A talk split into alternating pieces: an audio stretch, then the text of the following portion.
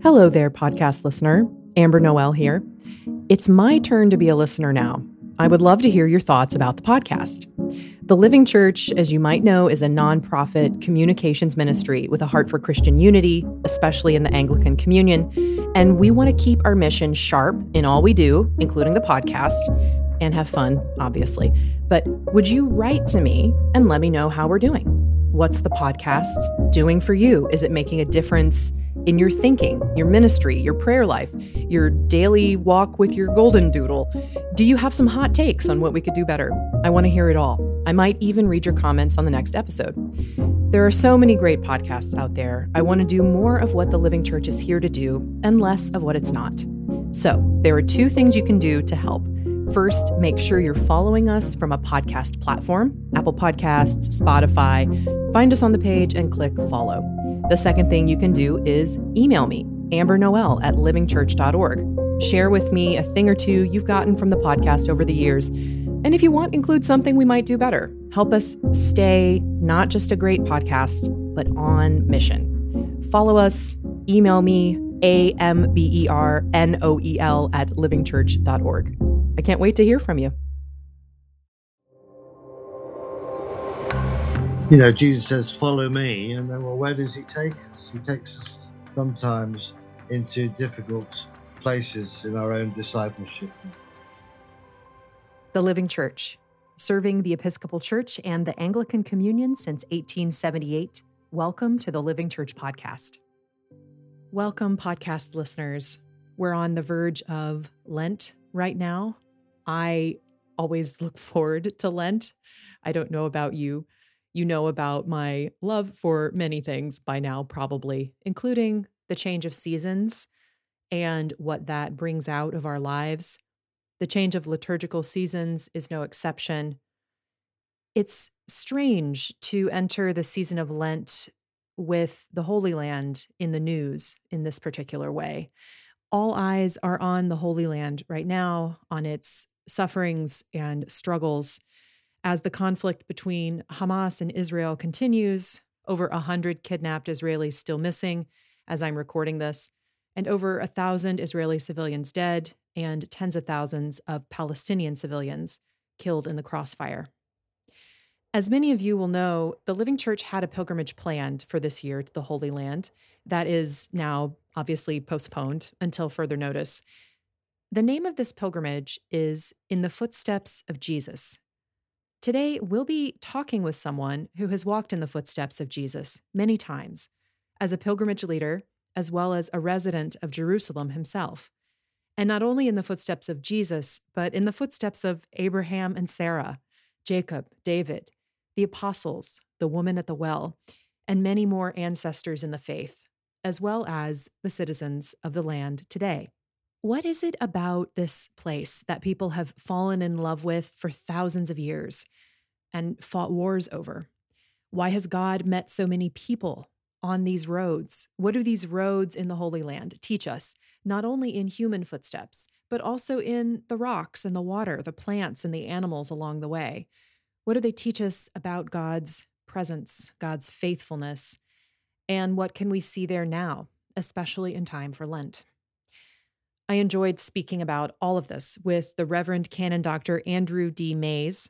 Andrew has served as spirituality advisor to the Diocese of Chichester and to the Diocese of Cyprus in the Gulf. He's lived several years in Jerusalem as a theological researcher and as director of courses for St. George's College, of which he is associate professor. He is the author of 16 spirituality books, including the award winning Learning the Language of the Soul, Beyond the Edge, and most recently, Roads of Hurt and Hope Transformative Journeys in the Holy Land. This is the work that we'll be riffing off today. And it's actually a Lenten study. And all the proceeds of this Lenten study, by the way, will go to the Anglican Diocese of Jerusalem for the rebuilding of the Anglican Hospital in Gaza. We hope you might consider looking at maybe purchasing this Lenten study as a donation, and we'll provide a link to the book in the show notes today. Now, tighten your hiking shoes, pack a lunch, and don't forget if you get a moment to stop and buy a souvenir from a local vendor. We're going on a journey today across time and across an ancient, beloved landscape. Sometimes it's strenuous, sometimes it's quiet and still. It is very often surprising. We hope you enjoy the conversation. You said that you're recently retired. I'm imagining you somewhere near a sheep farm, you know, like the Wye Valley or something. Where where are you right now and and well, how is your, it? your geography's not bad really for an American.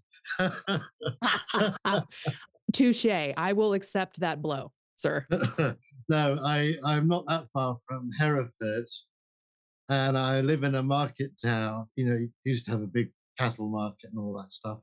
It's uh, a stone's throw from Hereford in the area called the Marches, which is the borderlands between Wales and England.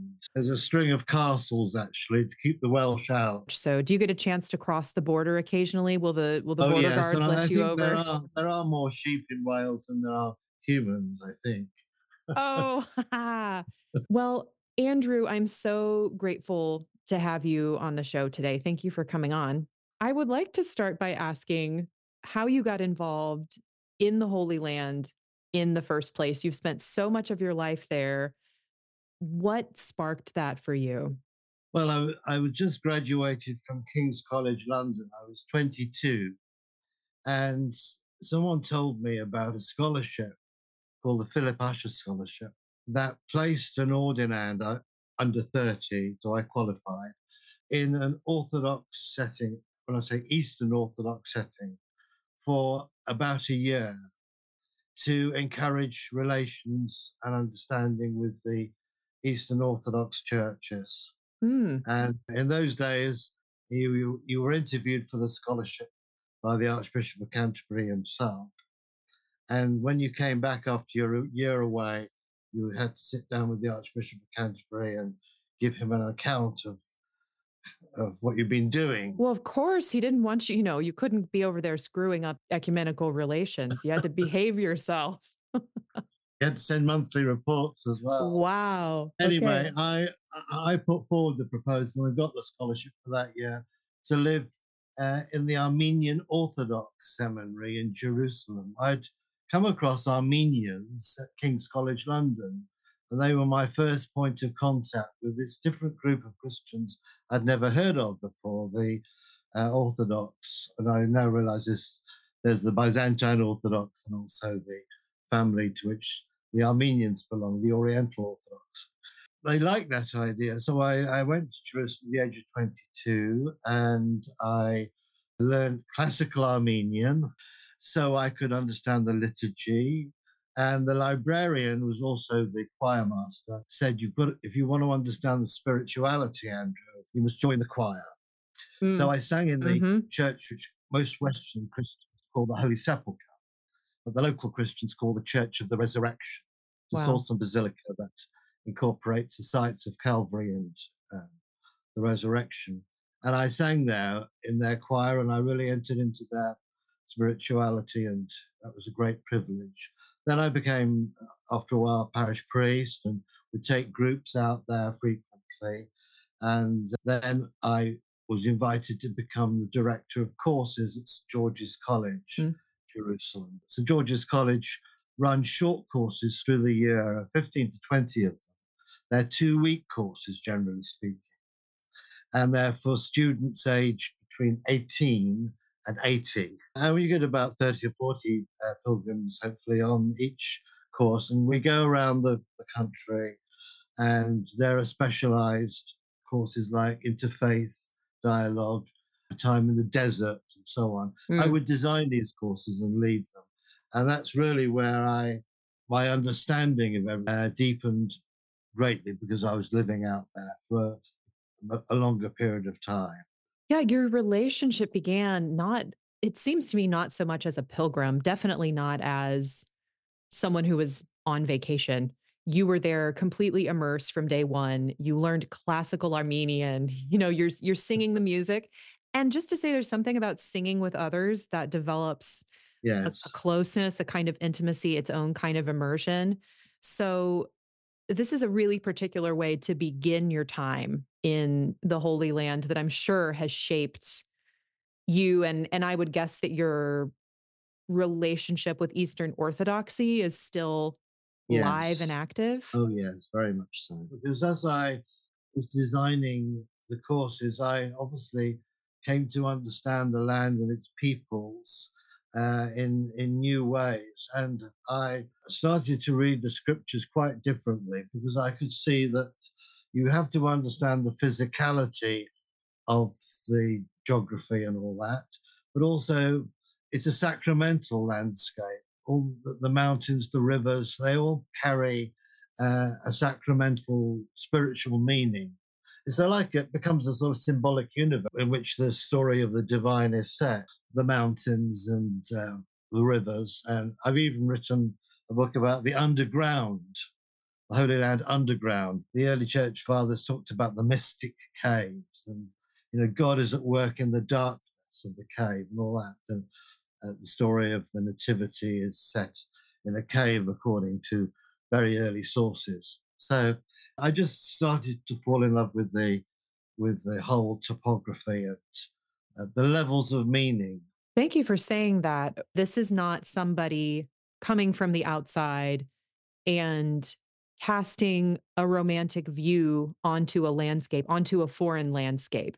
It strikes me that people who are born and bred there and live there their whole lives also have this perspective of the land, of it having a spiritual, deeply spiritual significance. You know, uh, I mean, we wouldn't be having conflict, some of the conflicts we're having now, if it was you know roads and trees and and and that's it and it wasn't infused for people with a profound spiritual and symbolic yeah uh, meaning you're, you're right yeah so obviously that's the, the jewish people see it as the promised land but the palestinians quite a few of their anthropologists claim their descent from the canaanites who were actually there before Joshua and that one. Right.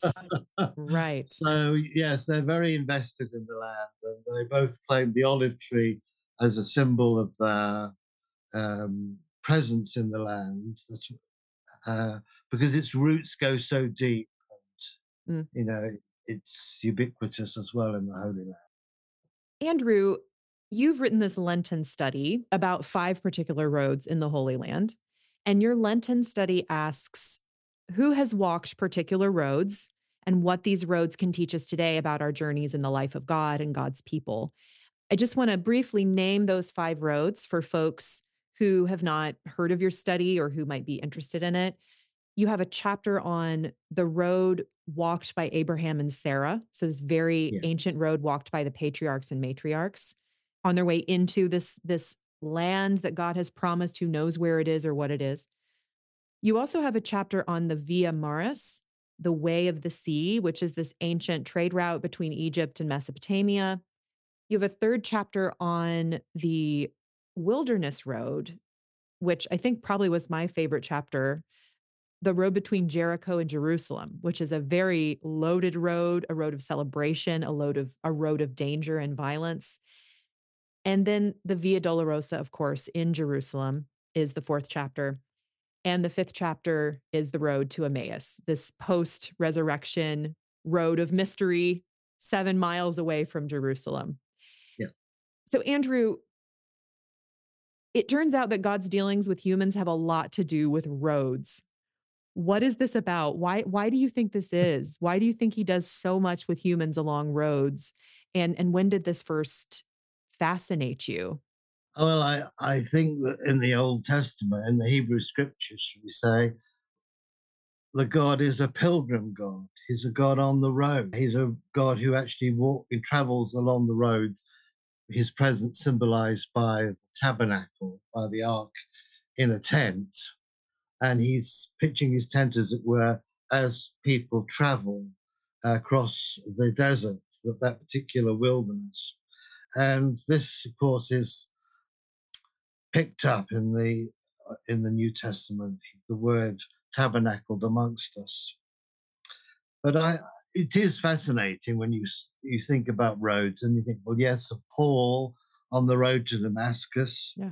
There was the Ethiopian who bumped into, suddenly found Philip beside him uh, near Gaza on that road.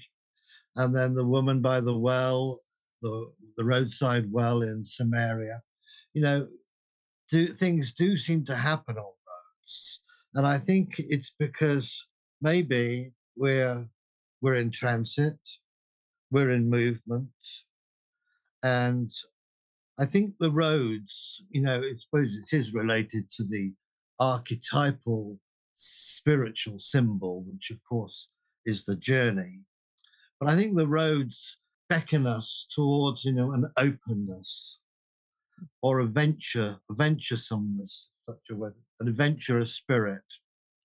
That we're, you know, God invites us to go places with God. I mean, I think it, it dawned on me when I was in the Holy Land, and I realized that Jesus was always, it seems, except for his times of retreat, always in transit. He didn't uh, set up a healing sanctuary and ask people to come to him in Capernaum or something. He was he went where people were, and you know, the Son of Man has nowhere to lay his head. He was indeed the archetypal pilgrim, if you like. And this is a, an image of the Christian life that Mark picks up, isn't it? Mark uses that phrase on the road mm-hmm. or on the way mm-hmm. seven times. And it becomes very symbolic, both of the physical dusty road and the, and the path of discipleship. Well, you've also walked a few roads of your own. You've walked each one of these roads that's in your Lenten study. Each chapter of reflection begins with the literal road, the place where it is, the plants, the history, the rock formations, the water, whether farming is a part of this road or not. It doesn't start with metaphor, right? And and maybe you could even say that God's dealings with us don't start with metaphor. They start with bodies. And so the truth, the scriptural scriptural illumination come out of this literal landscape. I'd love to talk about your own walks along these literal roads. Could you share, Andrew, a few experiences that you've had along one or two of the roads that you write about? Well, I think if you're asking for my favorite road, it ha- uh, sounds as if you like it as well. It is the desert road between Jerusalem and Jericho. Because, first of all, it's beautiful in a strange sort of way. It's the desert, because it's not a sandy desert, it's a rocky desert. There are these deeply incised canyons and towering cliffs. The desert is paradoxical, it's sort of threatening and strangely inviting at the same time. And of course, resonates with all the great themes, you know, that God has a habit of working in the desert. That's the, the road that I, I love. Of course, in the parable of the Good Samaritan, uh, they're going down the road. They've they've done their devotions in Jerusalem, and now they're going down to Jericho. For the Jewish people, if you're coming the other way, you're climbing. You're climbing up through this beautiful landscape, and that's why the Jewish people call pilgrimage. It's a Hebrew word meaning going up. Yes, and we have those Psalms. beautiful Psalms of Ascent as well. Psalms of Ascent. Let's go up to the house of the Lord. Up because it is quite a climb from through the desert. So I love that. But I, I love the topography and I love the the sheer rugged beauty of that particular road where you can still see traces of the Roman road to the edges. Uh, but I also love it because it, it is unpredictable. You don't know who you're going to bump into. I've met some incredible Bedouin on that road, for example, in that valley. And also there's the wildlife. You know, there are what the King James version calls conies. Do you know what a coney is? A, rabbit. Not far off. It's a sort of rock badger. Oh, no anyway, kidding. They, yeah, so you're not, so anyway, it's a place of conies and gazelle. It's occupied territory today. There will be military helicopters overhead from time to time. Uh, it's part of the West Bank, but it has been designated um, by the Israelis as a nature reserve. So you see a lot of wildlife. Could you say a word about the plant life along the road also? I think the prophets picked this up. Is that there's an extraordinary transformation in about January, February, March time, where the barren brown rock becomes green. There's a carpet of green, and you can almost see it before your eyes. The winter rains fall on the Mount of Olives. That's the watershed, and they flow out through this what valley. It's called the Wadi Qelt, Q E L T, and it just is transformed into all these. You know, you thought it was a place of deadness. Actually, it's where scholars cite place the uh, Psalm 23, the valley of the shadow of death, can be a ghastly place in winter, if you like, but it's transformed. I can imagine it so well as you're describing it. I've read these promises in the prophets and I I didn't realize that they were attached to a natural cycle that occurs. You know, when it says, "I will make the dry places, you know, overflow with you know, this, that, yes. and the other. The trees will clap their hands. Where there was a desert, there will be the myrtle and the cedar. And yes. I, I think that that's hyperbole, that's metaphorical. So it didn't occur to me that this was part of the landscape that you're in. You can see it happen. You know it's going to happen. Yes. Maybe it says something to you about God's faithfulness over and over and over again, and yeah. not just an apocalyptic thing, which will happen at the end of time, but also this seasonal reliable faithfulness that occurs over and over. Actually, I'm kicking myself now because I could have made something of the ecology of this. Uh, it's not. I haven't really done that in the book. Aha! We've got an appendix. I'm going to have to write an appendix. P.S. Uh, I just ask for. I just ask for ten percent royalties. That's all. All right. but it's a rich ecological theme. Are there any particular encounters along this road personally that you would want to share? You I do you do write a bit in your in your study about this, but before I move on, I want to give you an opportunity if there are any particular stories that you wanted to share about moments that you met people or God met you or encounters with animals that were significant, anything along those lines. Well, of course, this same valley is where monastic life began in the third century and St. Chariton was the first monk. He lived there, I think, 280. So there's very much a sense of the divine in the landscape. And once you start walking in a certain way, you you you feel as if you're you're on sacred ground and you're you're brushing against the divine and it's one of these places where you don't you don't have to work very hard to pray. Do you know what I mean? I do. You, you just do it. You find yourself breathing prayer because the the presence of God in the desert, in, this, in all, many deserts, particularly this one, uh, although we know it was a dangerous place and still is in some ways, the parable of the Good Samaritan and so on. Uh, nevertheless, it's a place where one just senses the divine, you know, very naturally. And I would often lead pilgrims to this particular valley and just ask them to sit for an hour. And I really, I've, I've done courses to train spiritual directors, and they've found that one of the highlights of their of their pilgrimage. Now, we've mentioned the word walking many times so far in our conversation, but I think many of us, I mean, especially if you live in the US, it can be very hard to live in a community where you actually do a lot of walking from one place to another. And I know that the Holy Land is full of highways. In, a, in this world of highways and driving, what difference does walking make? Another way maybe to put it is, is how you think that driving and, and highway dependency might limit our imaginations for God's work and how can we heal that? I think when we step into a car, I think you call it an auto, is it? Well, we call it a car. you call it car as well. We do. We do. Uh, uh, you, you're insulating yourself in a metal box with a bit of glass, aren't you? And you're you're already one step removed from reality, from the physicality, and you're now traveling at great speeds in a metal box. And of course, it doesn't take me to point out that to walk is the way to engage if one's got the leisure or opportunity, because you you I sometimes so oh, as Bonaventure said, I think you can pray with your fingertips.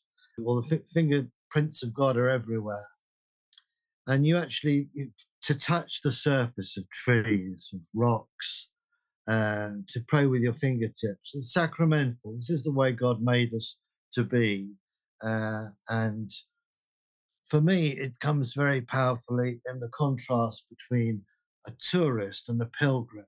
Hmm. And I used to say, with a slightly grumpy voice to my students, don't talk to me about a tour. Don't use that word. Because tour and the word tourist actually come from the French word for tower. So a tourist is in his uh, his or her ivory tower, or, mm-hmm. or at least looking down from a safe dis- distance. But the word pilgrim comes from the words per agri, which means through the fields, ah. through the ah. dust. Ah, wow. So mm-hmm. you've got a choice. Are you're going to see the world, you know, from your tower as a tourist, or are you going to be a pilgrim down in the dust, down in the through the, walking through the fields, and that's that's the sort of choice that, that we've got. And you know, it's I know living day to day in the city and so on is is it's hard to keep that balance. It is. I appreciate that as well because as someone who has helped lead pilgrimage groups, I've thought about this. What's the difference between being a pilgrim and being a tourist?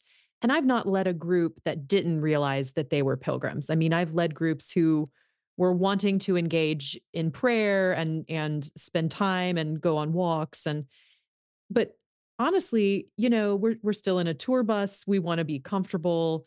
Sometimes you spend hours in traffic on a pilgrimage, you know, because you're just trying to get to the holy site and your bus driver's swearing, you know, you're trying to get to the holy site before it closes. There's a struggle and there's a deep imperfection and even some irony about what it means to be a pilgrim today. Do you still see pilgrims who are very old fashioned, very traditional, who are walking barefoot or fasting or yeah. crawling along on their knees? I mean, do you find this kind of pilgrimage anymore or is this sort of something uh, we can't do anymore not, not so much but in recent years they've someone's developed what they call the jesus trail where you can walk i think it goes from nazareth to uh, capernaum might, might be further than that and it's it's sort of camino ah you know, it's mm-hmm. a pilgrim it's a pil and you you stop in little places on the way but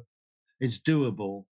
And you can uh, Google it. There's a, I've got the, the book called The Jesus Trail and has different itineraries. But I think it's getting people onto the earth.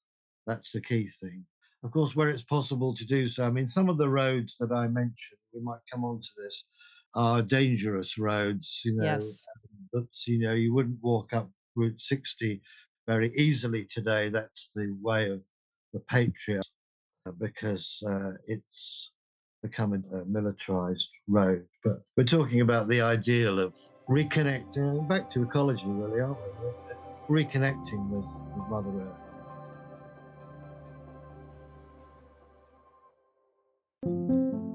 Hey there, podcast listener. If you've listened to the podcast for a while, you probably know that The Living Church is not just a podcast. Oh no, my friend. TLC is a publishing ministry with a unique magazine, independent church news reporting, a stellar theology blog, resources for parish ministry, many of them free. I could go on. Stop me now, stop me now. We're rooted in the Episcopal Church and the Anglican Communion, but we have a big heart for the unity of all God's people. You know that I love that you're here, but I don't want you to just stay in the podcast space and miss out on other ways our ministry might serve you. You can go to livingchurch.org and see what all TLC offers. How can we serve you today? One way we might serve you is coming up in September. We're hosting an event with an amazing community of friends at All Souls Episcopal Church in Oklahoma City, a conference called the Human Pilgrimage. What does it mean to be human? How do we live fully as creatures loved, limited, and liberated by God? Join the Living Church September 26th to 28th in Oklahoma City and be refreshed by three days of world class keynotes, friendship, and meditation on who we are as creatures in Christ.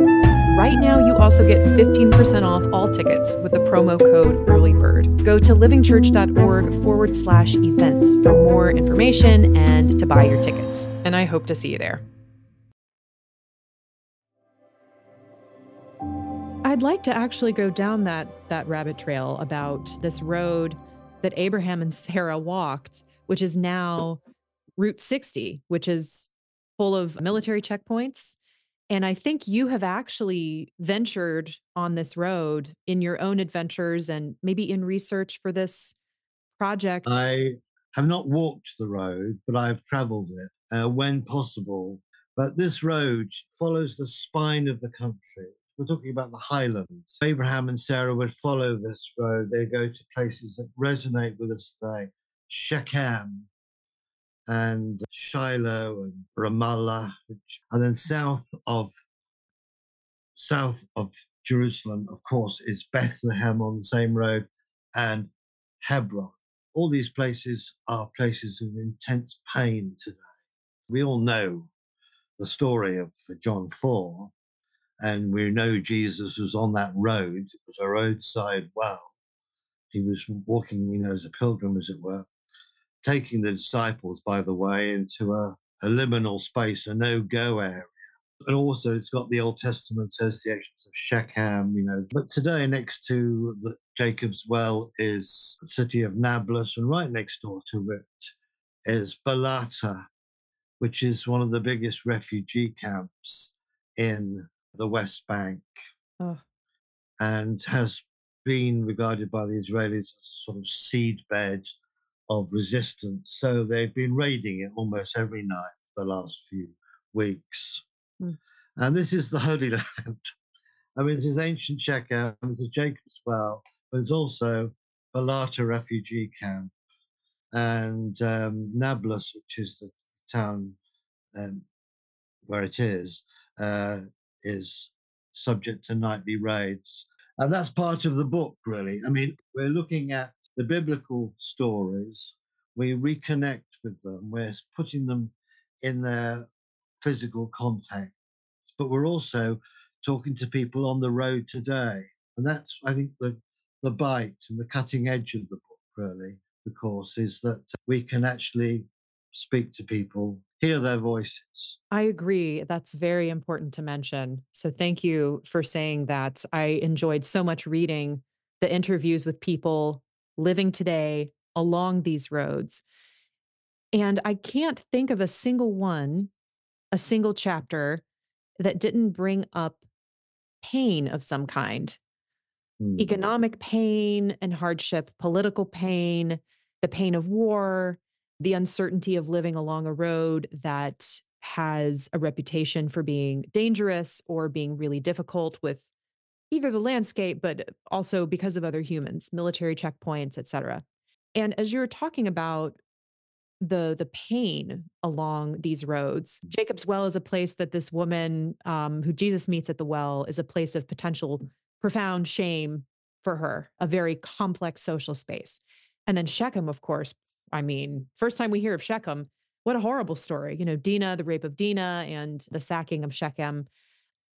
As long as God's people have been moving through this land, you know, it's the the pain of being human and being sinful humans in a landscape, interacting with the promises of God mm-hmm. and the unfolding of the promises of God, and either our acceptance of them or resistance to them is just played out here in some incredible ways that that you bring out in your Lenten study. How have you seen Andrew God's faithfulness particularly coming through pain on the road? Well, you know, the both the Christian Palestinians and the Muslim have this concept sumud, and it means, well, we could translate it as faith, but it sort of means stickability. It means mm never giving up, holding on in there, and constancy, resilience, all these sort of things. But I think it's it's another word for faith. And I'm really struck by the sumuds, the the, the tenacity, and I think I would able to use the faithfulness of people, you know, on both sides of that divide, who who hold on and, and persevere through adversity. And I think, you know, the church is one example of that clergy and their congregations in Nablus. And I'm thinking now about Archbishop Hosam, in our Archbishop in Jerusalem, his tenacity and leadership, and the, the congregation in Jerusalem. The book, by the way, is I'm trying to, I shall give all the proceeds of it, the profits of it, to the Diocese of Jerusalem. And I'm hoping that they will use it for the rebuilding of the Anglican hospital in Gaza, the Al Ahli Hospital. I don't know about you, uh, Amber, but I think you, you, you're in the West and you, you see these unfolding painful dramas and you feel so powerless and you you ask yourself well what can i do well there are things we can do and it just dawned on me that i could write this resource and i could mm. hopefully raise some money for them through through it I'm so glad you had that inspiration to do that. And I hope that anyone who is asking the same questions as you did receive such a clear answer, uh, whether that's uh, through money or lobbying or writing some letters yeah. or even, I mean, I think about sending an encouraging email to a leader who is in one of these places to say, I'm praying for you, you know, or we said we said a mass for you today or whatever it may mm-hmm. be could be such such an encouragement even a small gesture so thank you for your obedience well mm-hmm. you know andrew if we're bringing contemporary pain into these reflections obviously that's going to mean bringing contemporary politics into the reflections and they do come up in your studies quite a bit and it occurs to me that those who might be interested in a lenten study might say, okay, no, no, no, I do not want politics in my Lenten study. Please, can we just remain devotional? I just wonder if you might have a a pastoral word for them. You know, how would you respond to to that?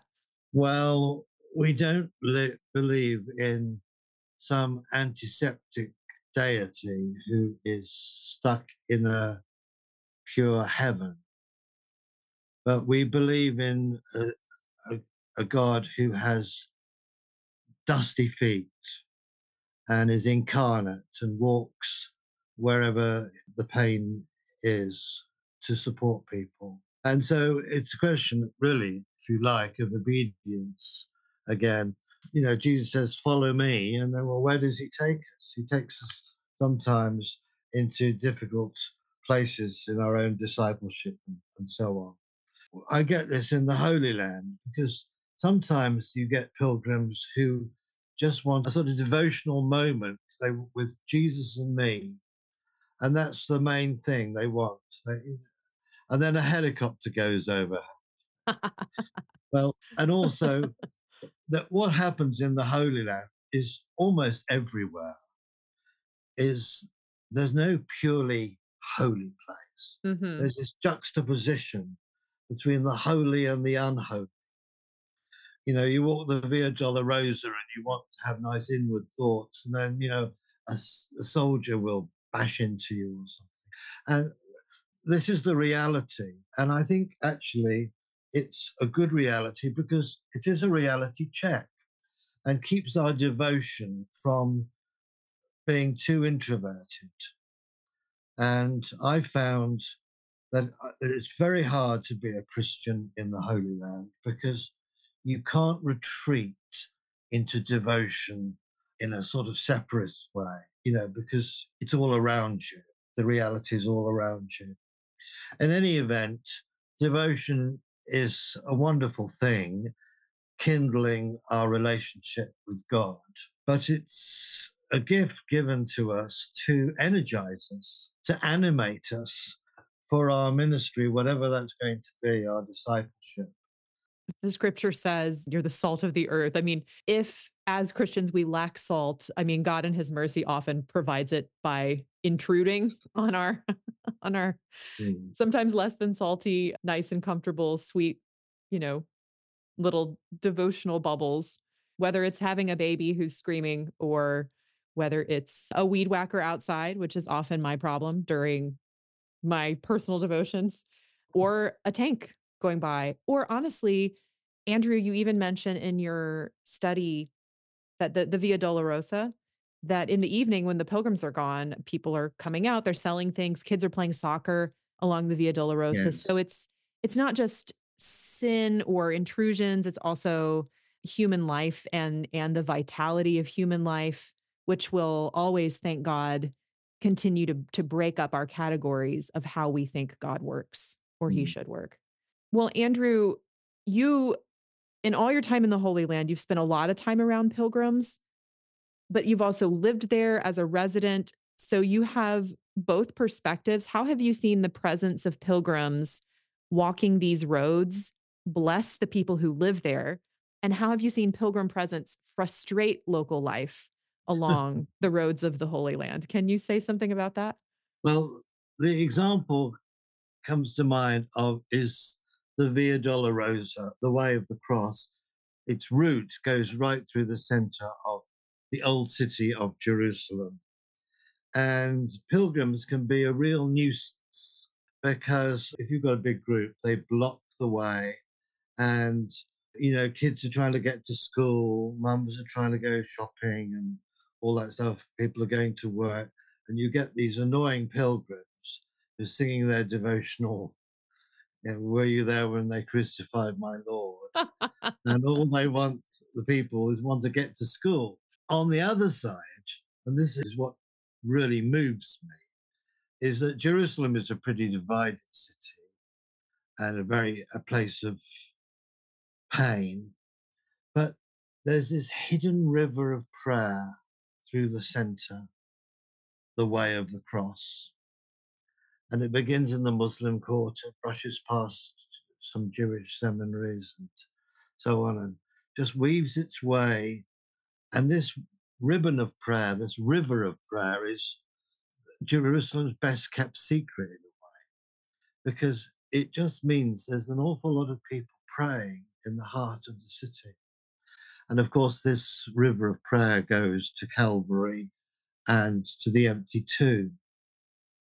So if I'm thinking about how pilgrims bless the uh, people on the roads, I mean, I have heard one man, one shopkeeper say, those damn Christians, they just keep their noses in their prayer books and they never look up at my shop, oh. which is probably true. But I think this river of prayer, you know, it's it, it, it moves me to think that Christians of all types are walking this way. I mean, I, as you know, I interview people on who live on the way of the cross, try to uncover some of their stories, both the Jewish seminarians, the Shiva people, and Arab refugees, and charity workers, and other people.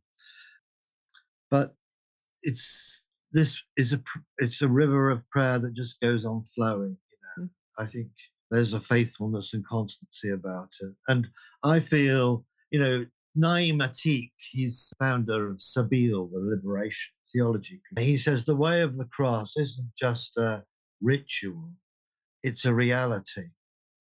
And I think he's right. You know, Jesus walks the way of the cross today. And if you were asking me which of the five roads would be the most challenging or the most resonant, I think I would choose the way of the cross because it resonates with people's experience wherever they live in, on the globe. People are walking ways of hope and pain, and they're blended together. And there are people by by them to support them. There's the Veronicas and the Marys and the Simon of Cyrenes of this world, thank God. And when I see Jesus walking along the way of the cross, I don't think of him as one solitary sort of martyr figure, he represents all of us. I mean, he chose that designation, Son of Man, uh, Ben Adam in the Hebrews. It's not rocket science. It just means I'm one of you. Mm-hmm. I'm a human one. And Jesus walks the way of the cross as every man, every woman, and gathers into him, him himself the pain and the joys of everyone. So that that for me is the the road that is the most well. They're all archetypal in their own way, but it seems to resonate, and also, of course, hopefully, end in resurrection. yes, Amen. I mean, this. How can this not lead then to thoughts and visions of the New Jerusalem and what that means? Is that do you do you see Jerusalem, you know, where it is now, this landscape that you've known that that so many people have walked and lived and died and shopped and taken their kids to school and and been crucified and gotten married and had weddings, this place do you imagine this in your mind as the place that is that is transformed and transfigured into I, am almost speechless because you're asking me to describe heaven but yeah. yeah, yeah i basically just pulled this question on him everyone. I just asked him in the moment the to list. describe heaven i'd rather stay with the image of ezekiel 48 there is the river in the heart of the de- temple and it flows out into the desert. Uh, and that seems to me to be an image that we could claim for the church's vocation, or even our, our own parish church's vocation. That the it's the, the water is not uh, in the temple for us to paddle around in all day and enjoy. It's a river and should be deepening. You know that lovely bit in Ezekiel where he's paddling and then he has to swim. Mm because the water's getting deeper and deeper. And the whole landscape, the desert, is being transformed, and there are trees growing with leaves for the healing of the nations, which, of course, Revelation picks up. And that's an image of Jerusalem, I suppose, Jerusalem reaching out. And I think that's something that would inspire me, has inspired me as a parish priest you know, what's this church for? It's what's this temple for, as it were. Let it be a place where springs begin and flow out into the community. Yes. And for the record, Andrew, I deeply appreciate your reticence to describe heaven on the record. Well, Andrew, I'm so grateful for my time with you. I've been speaking today with the Reverend Canon Dr. Andrew D. Mayes. Andrew, thank you for joining us. Thank you. Thanks for tuning in to the Living Church Podcast, a ministry of the Living Church. If you appreciated this episode, you know what to do. Take a moment to share it with friends or colleagues, or please leave us a good review on Apple Podcasts or Spotify. I'm Amber Noel, your host, and our producer is Leslie Thompson. It's been good to be with you. Peace.